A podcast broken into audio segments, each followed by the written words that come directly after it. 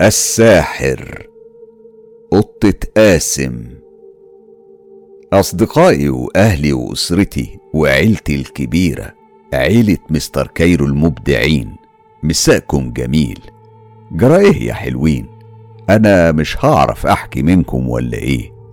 أنا بقيت مستهدف ومستباح من الكل. ليه كده؟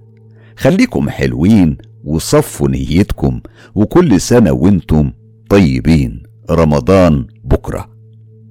ندخل في الموضوع على طول علشان الناس اللي زعلانة مني. الحكاية بدأت لما خالد كان عندنا بيتغدى زي عوايده كل يوم جمعة وشاف خبر في الجورنال اتنح قدامه فترة وبعدين وشه اتغير وفجأة لقيناه قام ومشي.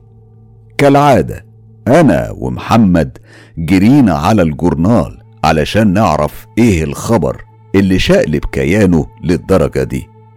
كان الخبر بيقول احتمالية ظهور السلعوة في جنوب سيناء والخبر كان مدعم بصور قطيع من المعيز ما يقلش عن عشرين معزة وكلهم منهوشين بشكل بشع لدرجة إن اللي يعمل فيهم كده لازم يبقى جيش من الحيوانات المفترسة. بس الغريبة إن مفيش دم تحت الجثث وده شيء غريب. معناه إن الحيوانات دي ما اتقطعتش في المكان ده. تاني يوم وإحنا نازلين على الجامعة كان باب شقة خالد موارب. فدخلنا كان قاعد مستنينا علشان يبلغنا إنه هيسافر على جنوب سيناء في قرية اسمها غريب جدا. لا تكاد تذكر على الخريطة وإن اللي بيحصل ده هو نوع من أنواع السحر اليهودي اللي صعب جدا التعامل معاه وإنه كان وجهه من سنين طويلة. كان بيعمل السحر ده ساحر صهيوني اسمه جبريال وخالد نفسه كان شاهد على موته. مين اللي موجود دلوقتي؟ الله أعلم. وبيعمل كده تاني ليه؟ الشيء المرعب إن السحر ده لما بيتعمل على البشر بيجيب نتيجة مرعبة فعلا. في النهاية ما كانش قدامنا غير إننا نخترع قصة علشان بابا يخلينا نسافر مع خالد. فاقترح محمد إن إحنا نقول إن فيه تجمع فني في سيناء وعليه درجات آخر السنة وكده.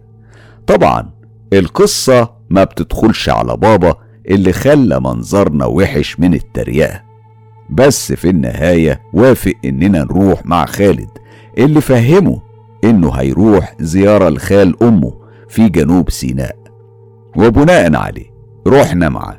ولما وصلنا القرية قابلنا عم رحيم اللي كان متوقع وصول خالد الوقت ده بالذات. وادانا مفتاح بيت من البيوت اللي كانت كلها لونها أبيض تقريبا دورين بالكتير ومن قدامها الصحراء الشاسعة ومن وراها كان جبل لونه أسود مقبض لأقصى درجة. اللي عايز يعرف أكتر يرجع يسمع الحلقة اللي فاتت من الموسم الرابع لسلسلة الساحر باسم غار السحر اليهودي. البيت ما كانش بعيد وكان نضيف ومريح.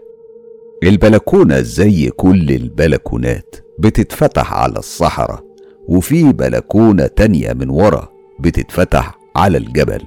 بصراحة كنا مبسوطين وبرغم إننا قلنا لعم رحيم إننا معانا أكل إلا إنه بعت عيل عنده حوالي 12 سنة بصينية عليها أكل كتير ومعاه براد شاي كمان. برغم إن البيت كان فيه كل حاجة غير الأكل. إحنا وقفنا في البلكونة مستنيين لحظة الغروب وفجأة ظهر طفل لا يتعدى عمره التلتاشر سنة.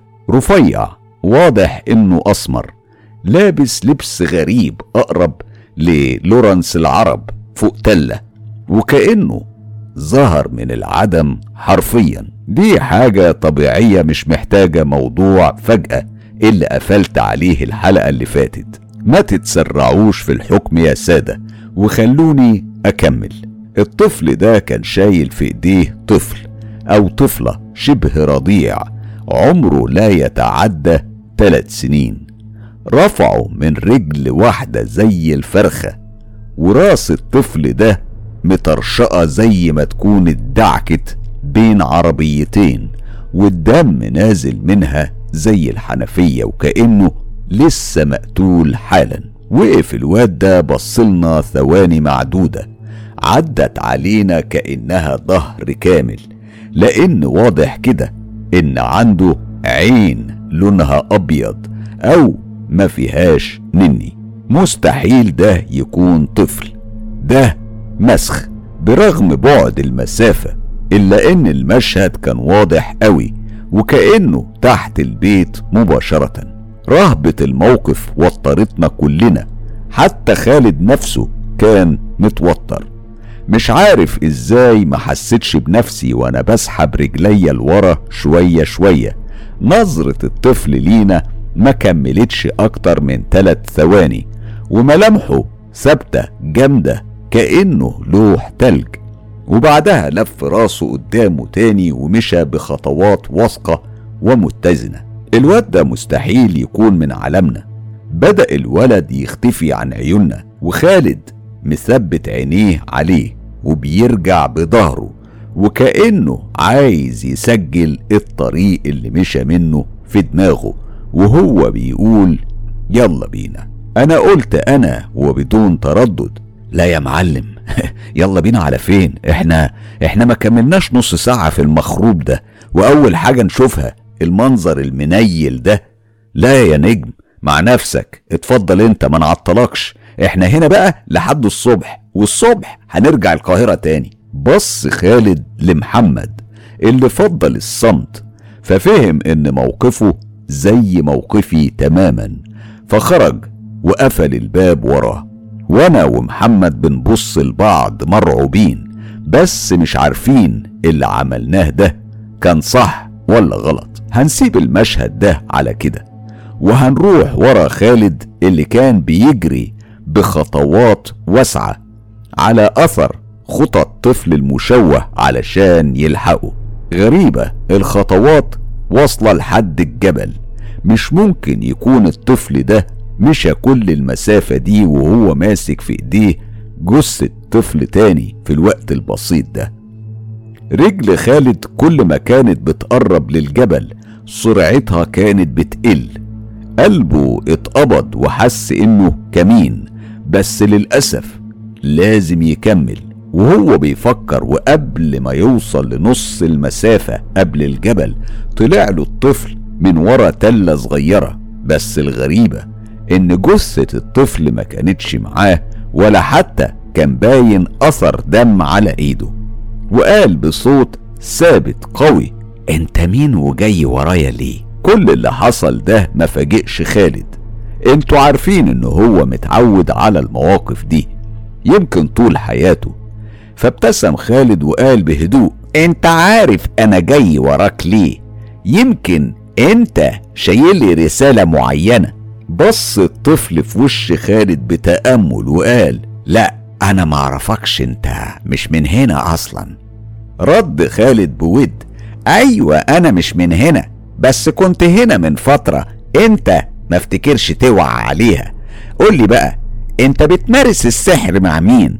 اتغير لون وش الطفل اللي بعين واحدة وقال سحر؟ سحر إيه؟ أنا معرفش أي طريقة من طرق السحر. ابتسم خالد وقال طب اسمع يا قولي الأول أنت اسمك إيه؟ رد الطفل بقوة وكأنه بيحس بالعزة من اسمه.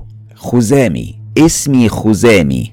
حس خالد بغرابة الاسم لأنه مش من الأسماء الدارجة في مصر بس كان لازم ما يظهرش على وشه أي علامة من علامات القلق.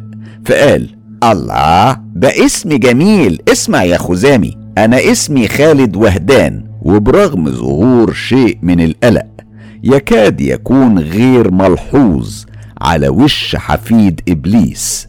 إلا إن خالد كمل وقال اسأل معلمك مين هو خالد وهدان الأول وبعدين هشوفك تاني.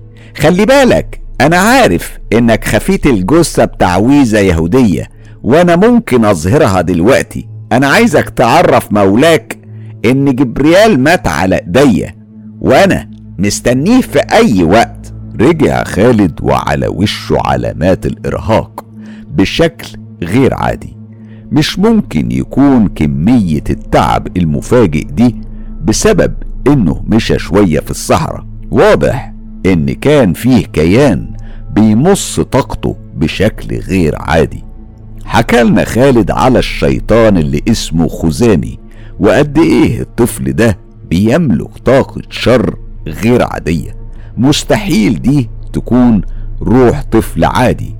ده بيملك شر يمكن أكتر من إبليس نفسه. محمد قال وعلامات الخوف على وشه من مجرد فكرة إن خالد حصل فيه كل ده من طفل ومن غير مواجهة كمان. طيب وبعدين يا نجم بقى واضح إن الواد ده كان هيمص طاقتك بالكامل ومن غير ما ينطق ومن غير ما أنت تحس أصلا. ودي حاجة تخوف.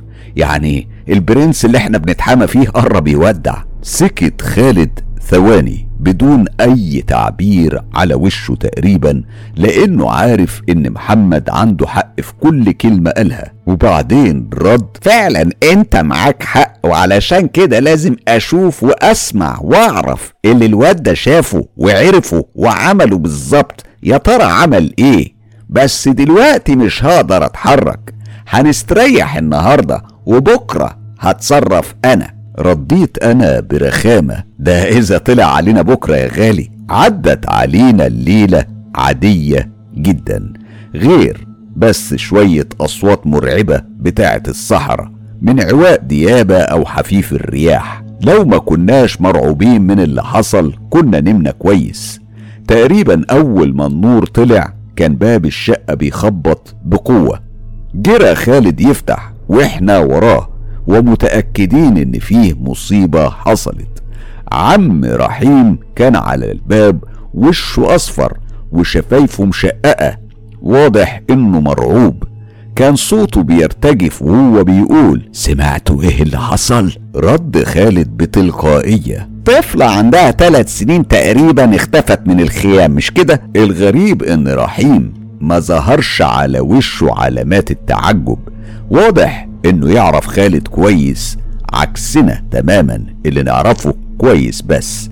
هو يعرفه كويس جدا بس برضه ظهر على وشنا علامات الصدمة. يمكن لأننا كنا متخيلين المعلومة اللي بعدها اللي قالها رحيم بدون تردد. تمام وبيتهموا فيها الأغراب اللي طبوا البلد امبارح. مش عايز أقول لكم كمية الرعب اللي حسينا بيها بعد الجملة دي. مش أنتم عارفين العربوية في سينا ممكن يعملوا فينا إيه ولا لا؟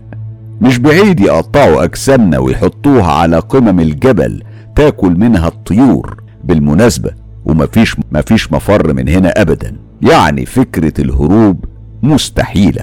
حط خالد إيده على كتف رحيم وقال بقول لك إيه يا رحيم؟ أنا عايز غفران بأي شكل. حرك رحيم راسه بالموافقة ولف وشبه خرج جري قال محمد بتوتر شديد وجسمه بيرتعش من الخوف تفتكر في حد هيقدر يطلعنا من المصيبة دي يا خالد؟ وقلت أنا بنفس كمية الخوف اللي محمد أخويا كان بيتكلم بيها ثم مين غفران دي وإيه أصلا اللي في إيديها تعمله؟ ابتسم خالد ابتسامة مصطنعة علشان يطمنا. وقال بإيديها تعمل كتير. البنت دي أنا استخدمتها قبل كده كشافة من عشر سنين هنا في نفس المكان. تقريبا كان عندها وقتها 16 سنة.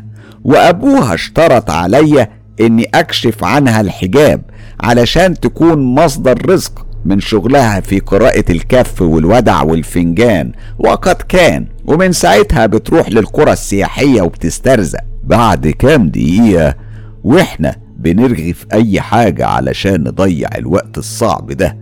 باب البيت خبط. فتح خالد علشان يظهر عند الباب رحيم وشاب عندها ستة وعشرين سنة بلبسها البدوي المعتاد الجلبية السودة اللي ضيقة من عند الوسط وواسعة من تحت وتحتها بنطلون واضح إنه مصروف عليه كتير من كمية الاكسسوارات اللي عليه مع الطرحة السودة اللي على راسها اللي كانت بتحمل اكسسوارات أكتر من البنطلون نفسه. بنت بتحاول تحافظ على التراث البدوي في أبهى صوره.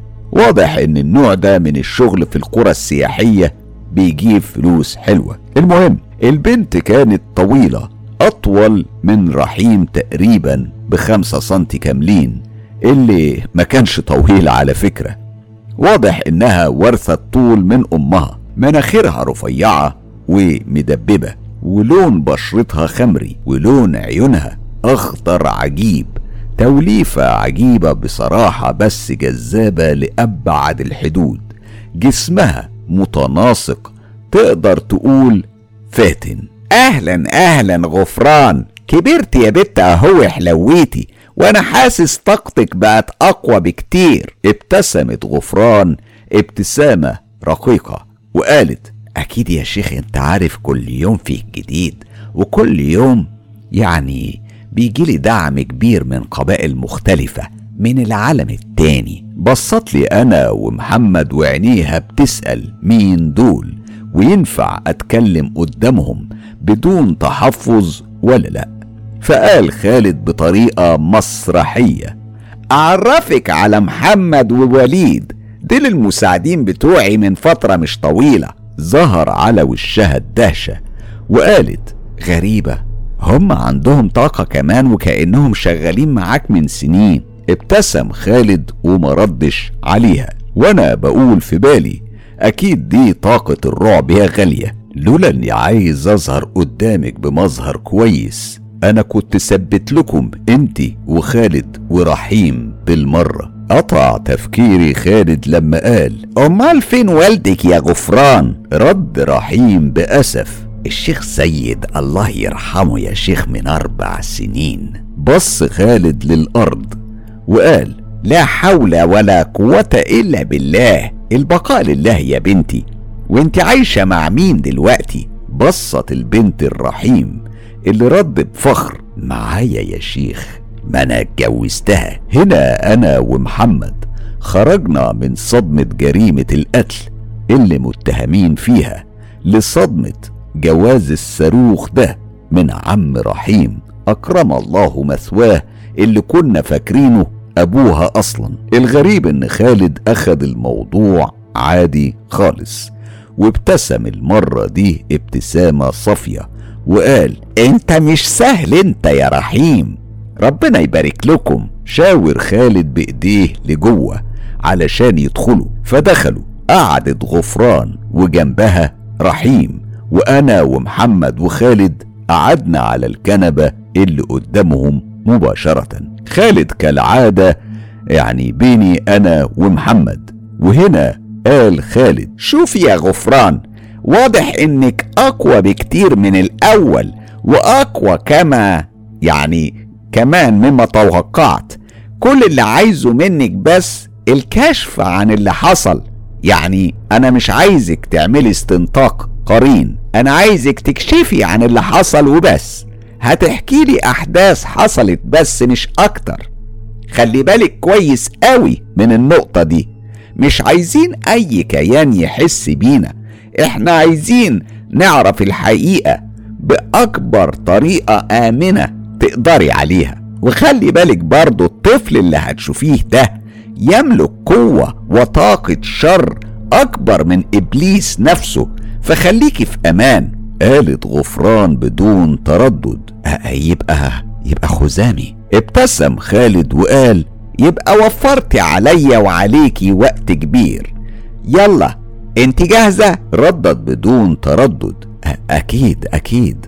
وغمضت عينيها وكأنها بداية طقوس فتح العين التالتة. ارجعي يا غفران كده لسنين ورا مع خزامي وقوليلي أول ما تشوفي حدث مهم. خيم السكون لحظات لحد ما قالت قبل خمس سنين عند الخيام اللي هو ساكن فيها واقف جنب طفل رضيع عمره ما يتعداش السنة. إيه ده؟ ده بيطلع من السيالة قرن كبش. الطفل تقريبا نايم وأمه أمه كمان نايمة أهي. واضح إن الدنيا وقت العشاء كده يعني الدنيا آه ليل. يعني بعد العشاء بيرفع خزامي قرن الكبش وبيدبه في عين الطفل مع صرخات الطفل اللي انفجرت من حنجرته بانفجار الدم من عينيه واللي غطى على صوت رجلين خزامي وهو بيجري على خيمته. ثواني كده. لا في حد واقف في الضلمة أو كيان بيتفرج وهو مبسوط من المشهد جدا. قال خالد بهدوء. ما تقدريش تعرفي شخص ولا كيان ده؟ كانت بتحاول غفران تدقق النظر واللي لاحظناه على عينيها المغمضة وهي بتعصر جفونها وقالت لا لا مش قادرة أشوفه أوضح من كده ومش قادرة أفسر هو إيه بالظبط على العموم هو استنوا لا هو خلاص اختفى. هنا رحيم قال يا نهار أبيض! ده الواد عمران ابن سعدون اللي عينيه اتفقعت. رفع خالد صباعه على شفايفه وقال كملي يا غفران كملي. قالت غفران بطريقة كأنها بتحكي قصة من التراث الشعبي. بعد أسبوع تقريبا ظهر طفل عنده حوالي أربع سنين. كان ظاهر من بعيد لوحده قدام عيون خزامي. غريبة إيه ده؟ واضح إن خزامي بس اللي شايفه. بص خزامي حواليه ما لقاش حد منتبه وبرغم إحساسه إن الطفل ده غريب عن المكان إلا إنه مهتمش يعرف ده مين وابن مين وجرى على الخيمة وطلع من تحت فرشته قرن الكبش وجرى وهو بيبص وراه وكأنه بيحاول يتابع لو كان في حد شايفه. إيه ده؟ كل مدى الطفل عمال بيبعد وخزامي أهو بيجري عليه الطفل بيقرب من الجمل. الطفل بيقرب من الجبل. خزامي اهو مصمم انه يلحقه. الطفل بيطلع الجبل بطريقة عجيبة. ما لاحظهاش خزامي لأنه كان مشغول بيطلع وراه. الطفل وصل لحد غار. سيبوا بقى اللي في ايديكم علشان وصلنا لفقرة حمادة. وده معناه إيه يا حلوين؟ أيوه اللي فات حمادة واللي جاي حمادة تاني. خالص. هنا قال خالد بأسى. غار السحر اليهودي مش كده؟ كملت غفران وقالت ممكن لأن جوه في قلب الضلمة أنا شايفة أنا شايفة طاقة شيطانية بتحيط بنجمة داوود تقدري تدخلي جوه يا غفران بس ادخلي بحذر. هحاول. لا لا لا يا نهار أبيض لا لا مش هقدر مش هقدر. مالك بس في إيه؟ فيه ضبع. ضبع متحنط بس في الحقيقة ده شكله رصد قوي قوي. ده ده كان هيقتلني لو كنت قربت سنتي واحد منه كمان. طب خليكي من بره وقولي لي خزامي وصل لفين؟ الولد اللي كان بيسحب خزامي لحد هنا طفل من الجن من أتباع ملك من أكبر ملوك الجن اليهودي اسمه سمعان. أيوه سمعان سمعان الملك. لكنه في الحقيقة مجرم. الطفل الجني ده رجع اتشكل تاني في شكل آدمي. وصل خزامي وفضل يتأمل الغار من بره في الوقت اللي كان الطفل فيه بيلعب عند المدخل.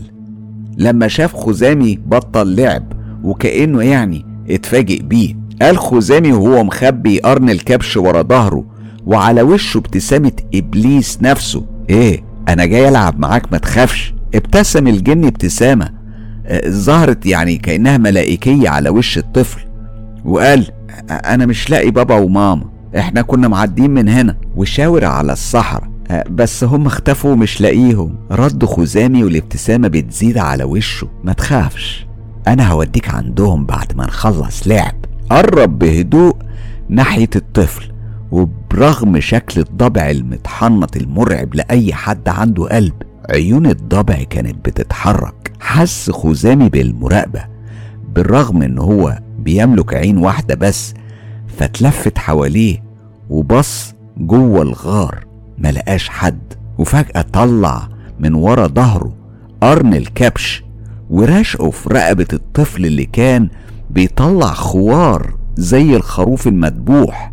والدم أنا شايفاه بيغرق الأرض كلها. اترمى الطفل على الأرض وبدأ يرفص وسط متعة غير عادية من خزامي اللي قرب منه. وبدل ما ينهي معاناته طعنه بالقرن في عينيه لما بدأت روح الطفل تطلع أو هو يعني حس كده. بص من فوق على المكان علشان يطمن إن مفيش حد شايفه وفجأة جه صوت من وراه كان صوت قوي وعميق بيقول أهلا بيك يا حفيد إبليس القوي في عالمك الكبير. بص خزامي برعب جوه الغار ما شافش حد من الضلمة بس لمح الأرض فاضية لا فيها دم ولا طفل مقتول. حس إن في حاجة كده مش مظبوطة وكان هيطلع يجري بس رجليه ما كانتش بتتحرك. سكتت غفران لحظات وقالت إيه ده؟ عجيبة.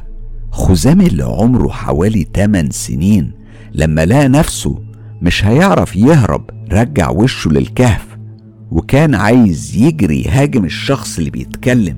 بس فجأة رجعت الحياة للضبع اللي كان واقف في مدخل الغار وتضخم وتحول لكيان بيحمل شكل الضبع بس كان ضخم جدا. اترعب منه غفران لدرجة إنه عملها على نفسه فوقف في مكانه.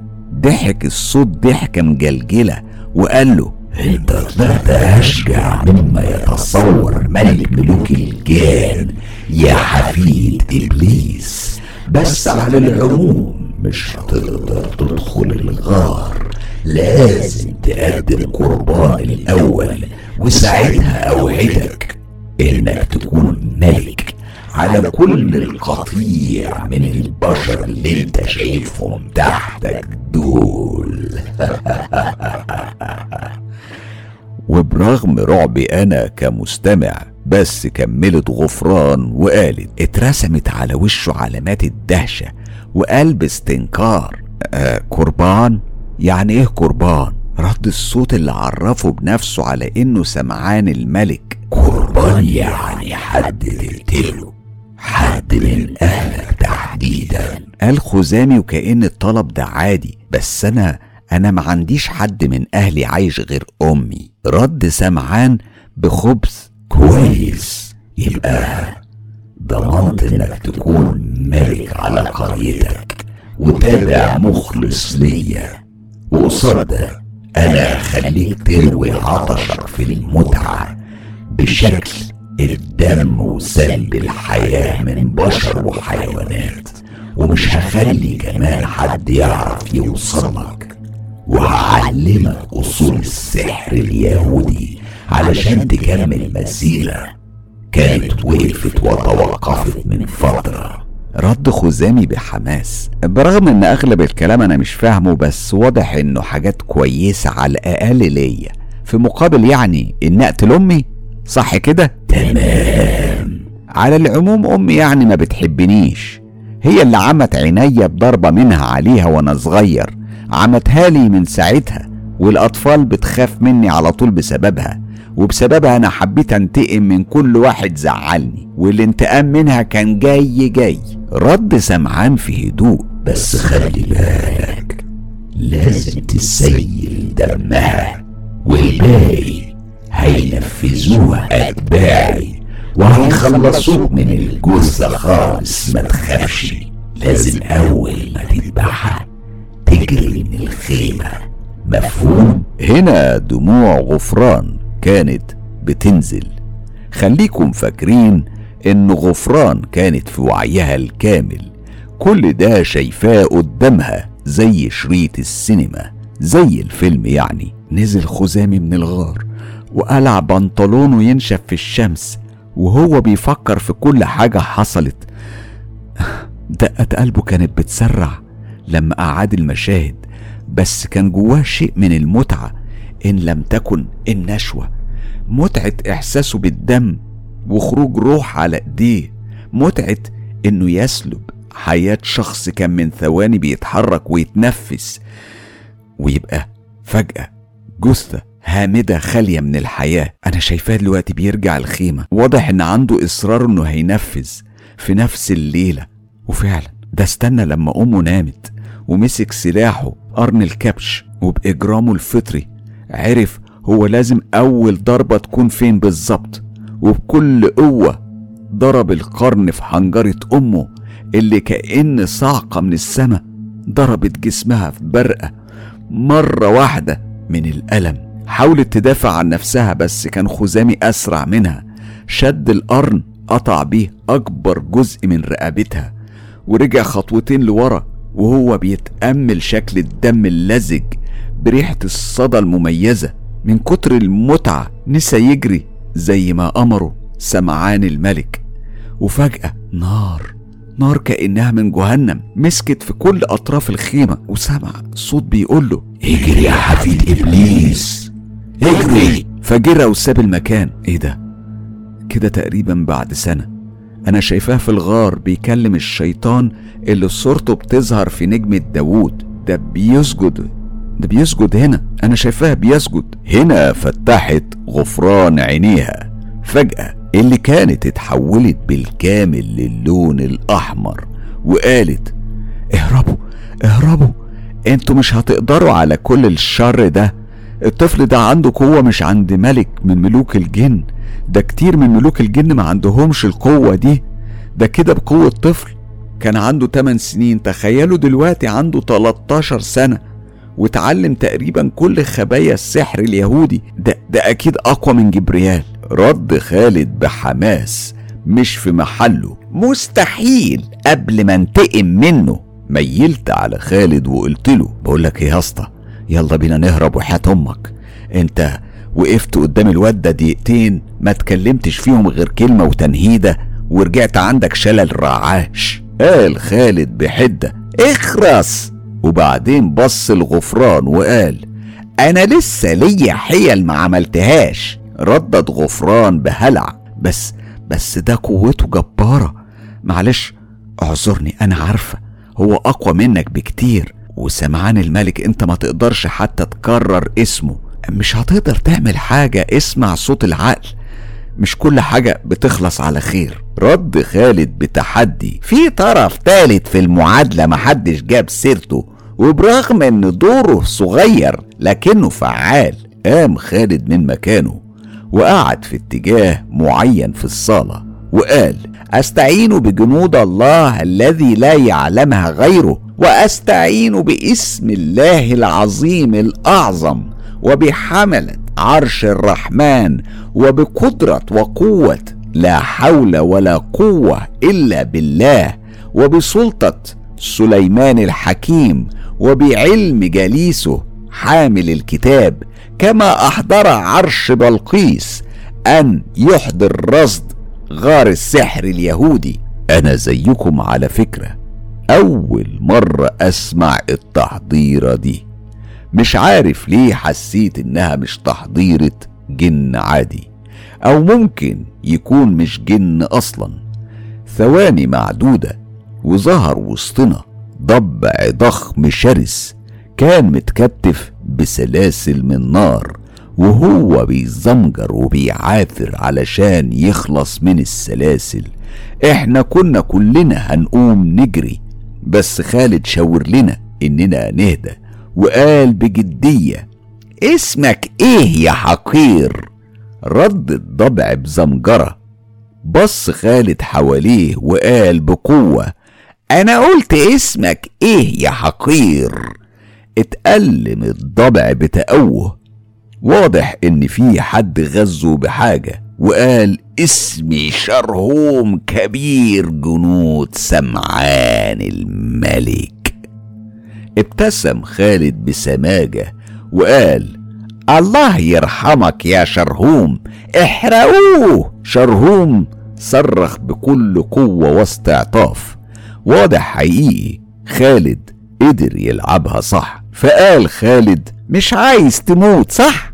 طب إيه رأيك؟ روحك قصاد روح رد شرهوم بألم. روح مين؟ أنا أصلا أملك روح مين؟ قال خالد بخبث. طفل صغير مش قدك زي الطور اسمه خزامي. شرهوم قال بتردد لا لا اتحرق أحسن طفل مين؟ ده روح إبليس نفسه متلبس الجسد. قال خالد ما هو أنت مش هتتعامل مع خزامي خالص يا غبي. أنت كل اللي عليك هتتشكل في جسد خزامي وهتظهر جثة البنت اللي اتقتلت امبارح. واللي أنا واثق إنك تعرف مكانها. بس لازم الناس كلها تشوفك بجسم خزامي وانت شايلها والدم بيتصفى منها وبتعمل طقوس سحرية.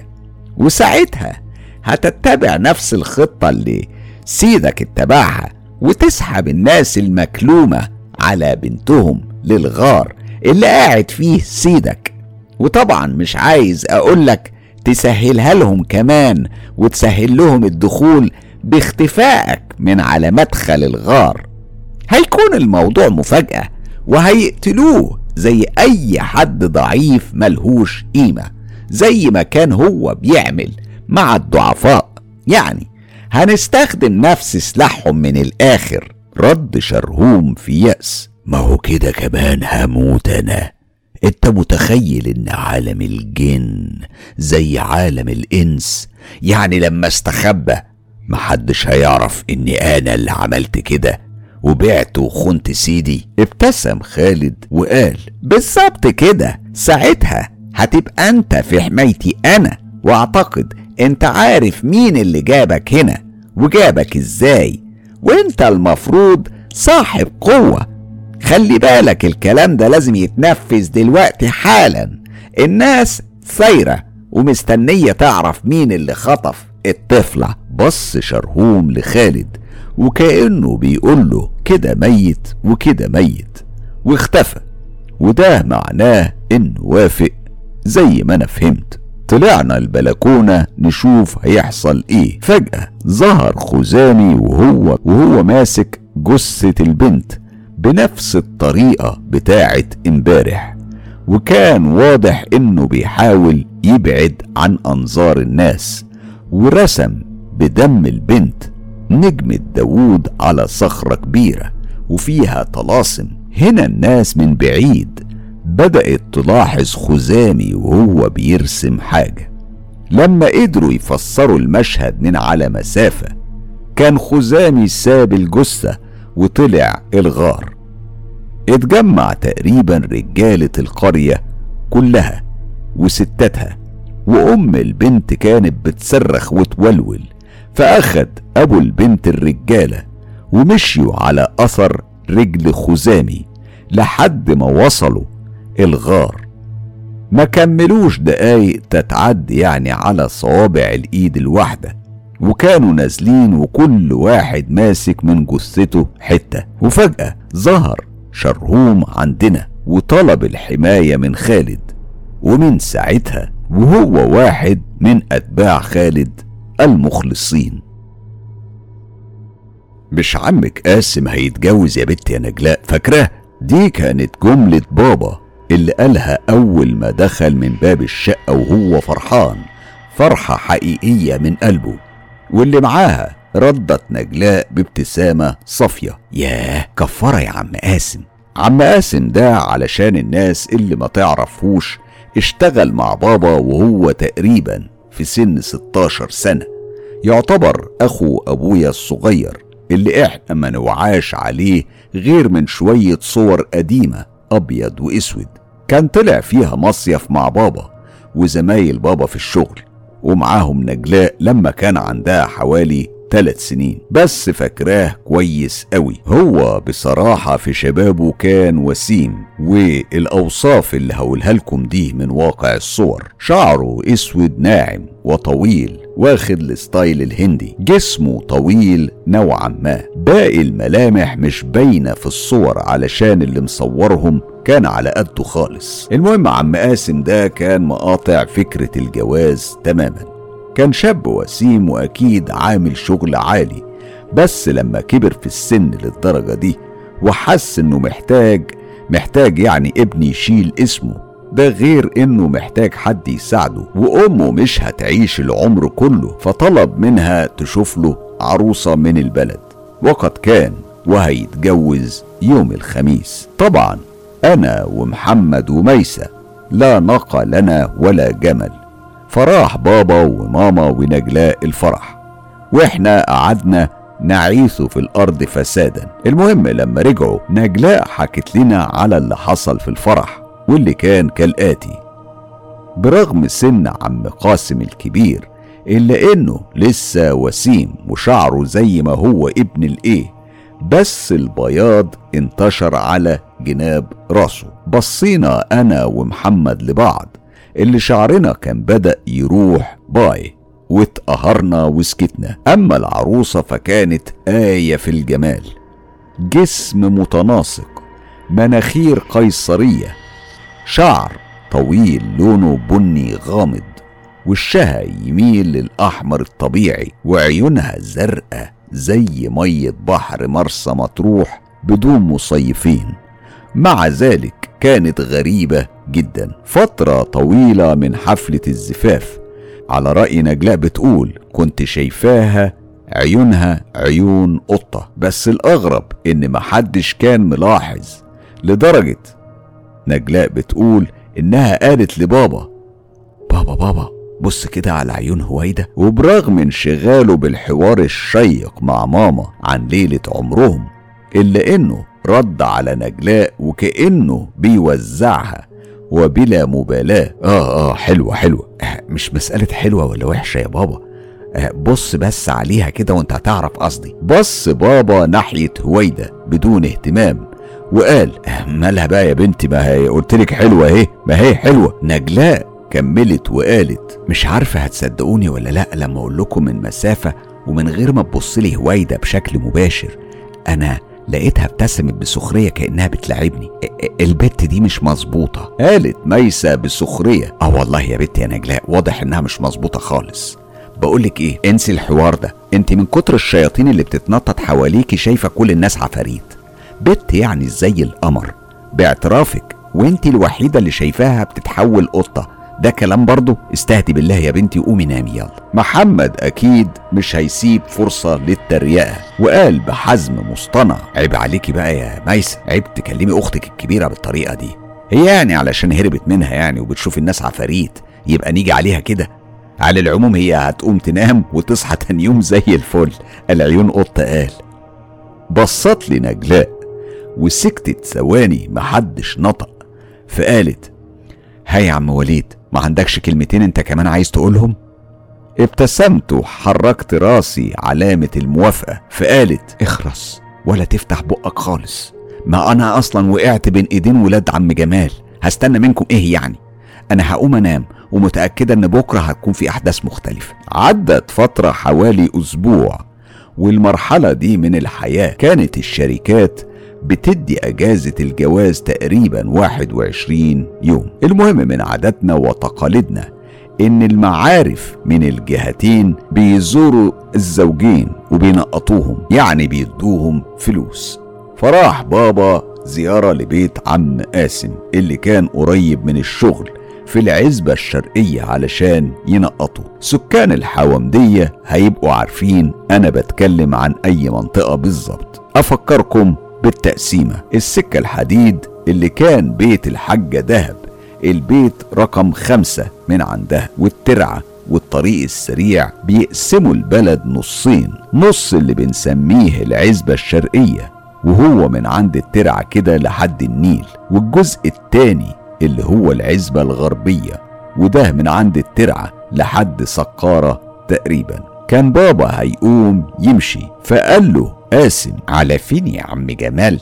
عليا الطلاق لا تتعشى معانا الليلة ظهر الإحراج على وش بابا وقال يا ابني اعقل بقى. إزاي بس يعني وانتوا لسه عرسان جديد؟ ما ينفعش. دي تبقى قلة ذوق كمان. قالت هويدة بالله عليك يا حاج جمال تتعشى معانا. ده قاسم ما بيجيبش سيرة حد غيرك. أكد قاسم الطلاق. لما قال يا عم جمال أنا حلفت بالطلاق.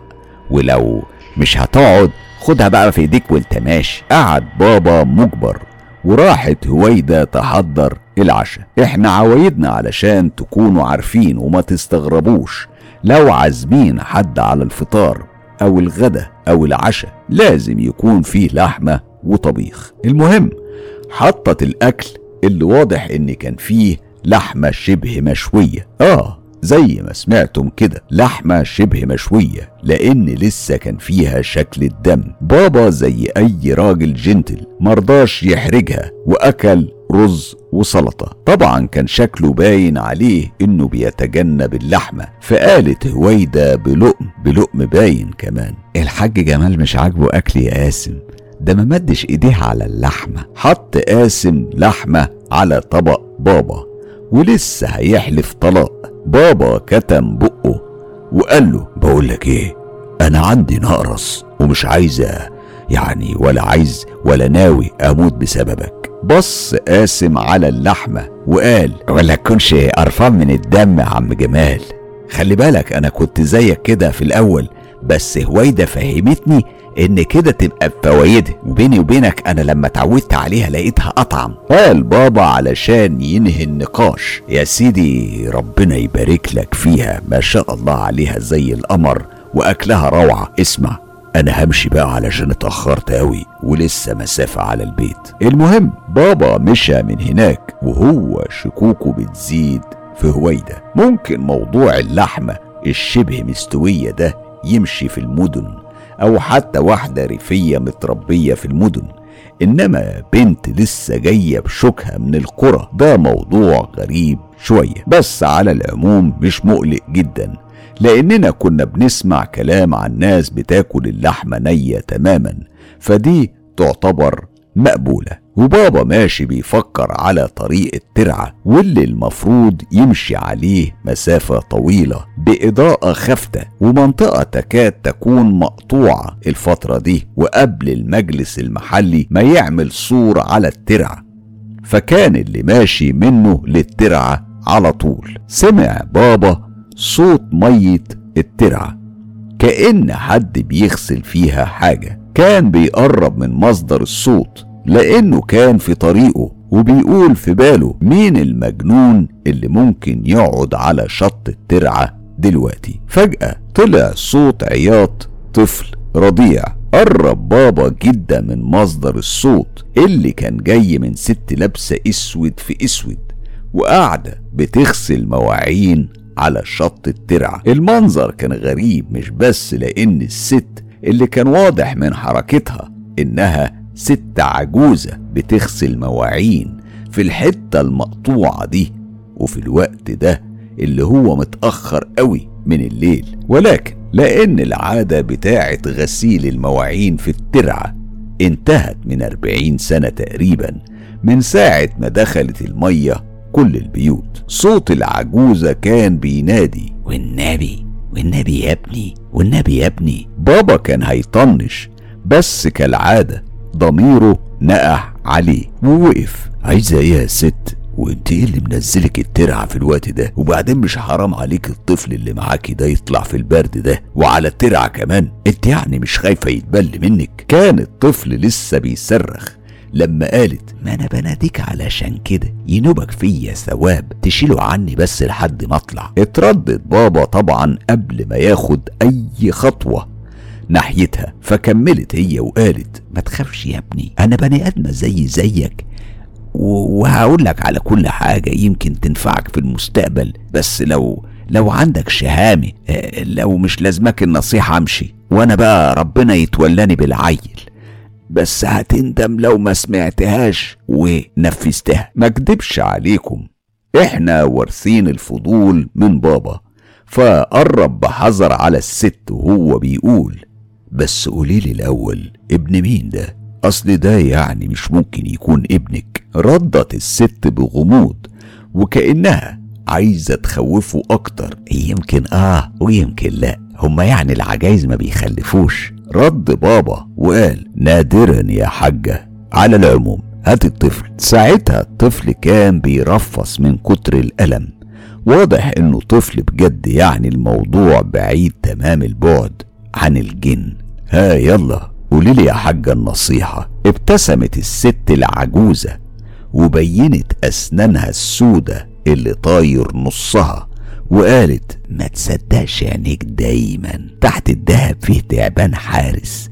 لو كنت أكلت كان زمانك أكل ليهم النهارده. ولو ما كانش عندك شهامه كان زمانك معايا تحت في قاع الترع وفجأة وقف الطفل عن الحركة. فبص عليه بابا لقى نفسه شايل كومة من الخشب. رجع بسرعة بص على الست كانت اختفت. بابا روح وهو بيجري دخل علينا وكان تقريبا بينقط عرق في البرد ده. دخل على أوضته على طول وطبعا دخلنا كلنا وراه. كان فعلا جسمه بيتنفض فقالت ميسة بحنانها في اتجاه بابا المعتاد يعني. مالك يا بابا إيه إيه اللي حصل وبتترعش كده ليه؟ رد بابا وهو بيحاول يخبي ملامح وشه في الجاكيت اللي بيقلعه. ابدا يا ميسة واضح إني أخدت لطشة برد. أنت عارفة المنطقة اللي كنت فيها فاضية والترعة جايبة برد زيادة. افتكرنا ساعتها إن فعلا الموضوع شوية برد لحد تاني يوم بالليل لما أمي سربت لنا الحكاية كلها. بعد كام يوم كان رجع قاسم الشغل لكن شكله كان أصبح غريب كان خاسس بشكل ملحوظ بالرغم إنه بياكل بشراهة. كان معاه أكل واشترى في وقت الراحة الغدا راح اشترى أكل تاني.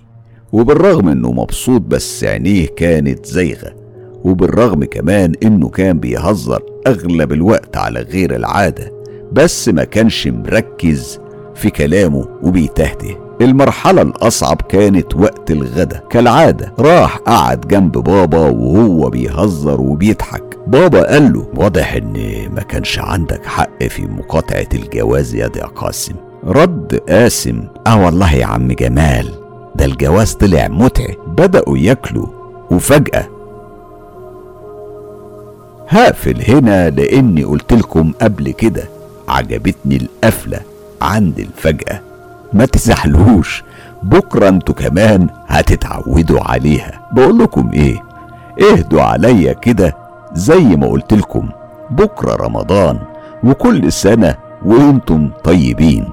لو عايزين تعرفوا باقي قصة قاسم استنوني يوم الأربع اللي جاي على قناة مستر كايرو. تصبحوا على خير يا حلوين.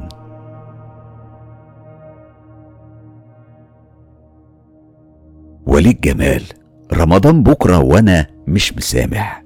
ومتأكد إن جمهور القناة هو كمان مش مسامح. أنا عارف إن أنت مجهز شوية تسريبات للي بالي بالك. لكن جمهور قناة مستر كايرو يستاهل أحسن من كده. أنا بعتك يا وليد.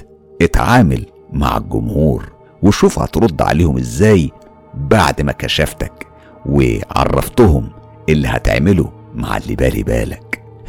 تصبح على خير يا حلو يا جميل. قولوا لي بقى ليه تشترك في قناة مستر كايرو؟ أنا هقولك علشان توصلك آخر المعلومات اللي ممكن تفيدك وتحميك من عالم السحر والسحرة وكمان هتخليك ملم بعالم الجن والعوالم الغامضة اللي بتشاركنا حياتنا. اسمعوا.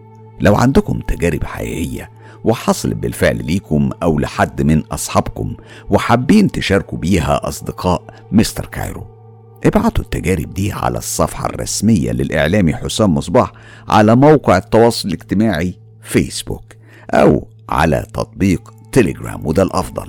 كل الروابط هتلاقوها موجودة في خانة الوصف. أما للحصول على كل الحصريات انضموا ل group تجربة رعب مستر كايرو. وصفحة هيستيريا قصص رعب على فيسبوك. ولو حابب تدعم تجربة مستر كايرو سهلة جدا.